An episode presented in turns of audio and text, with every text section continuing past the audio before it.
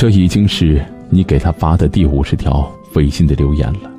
你总是会想，再发一条，就能收到他的回复。可是，当你从发了第十条留言就开始这样想，现在仍然未收到他的任何的一条消息。你自己给他找理由，也许他在忙，也许他没有看手机。当他看到后，一定会回复我的。在这个三五分钟低头看一眼手机的时代，一天两天不给你回消息，那劝你不要等了，因为他并不喜欢你。那天翻微博看到了这样的一句话：一个人演完了独角戏，还以为全世界都在爱着你、喜欢你。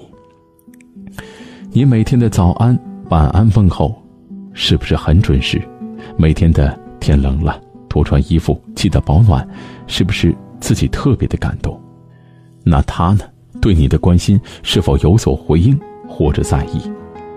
在这场两个人的感情当中，是你一个人在演着独角戏，而他，就像是一个旁观者。张爱玲曾经说过：“他不爱你的时候，你哭也错，笑也错，呼吸也错，连卑微的死也是错。”看过这样的一个故事：一个女生因为男友长时间没有回复她的消息，两人见面时，女生毫不犹豫地把男友的手机给摔了。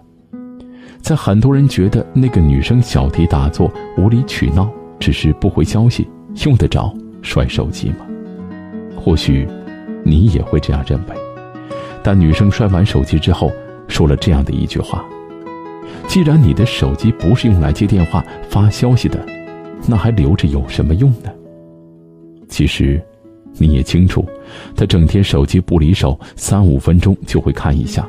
没回复你的消息，不是因为他忙，更不是因为他没有看到，只是他不想回复你的消息罢了。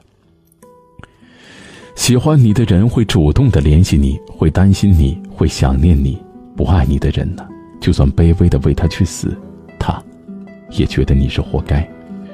平安夜的时候，小敏突然找我，问我能不能一起过一个平安夜，我理直气壮的拒绝了他。有对象的人，你不找对象找我做什么？一定有猫腻。后来他跟我说，男朋友自从说前天说了一句他要忙一阵之外，到现在也没有回复他的消息。他发出去的所有信息都是真大海，电话更是打不通。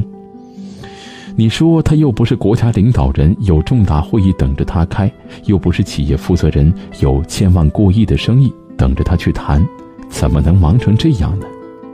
小敏义愤填膺的跟我抱怨着，昨天小敏给我打电话，说两人已经分手了，联系很久都联系不上的那个人，不分手，难道还留着过年吗？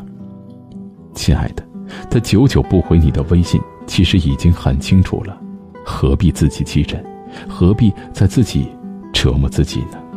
他已经不在乎你，为什么？还要用这样的方式让别人更讨厌你呢？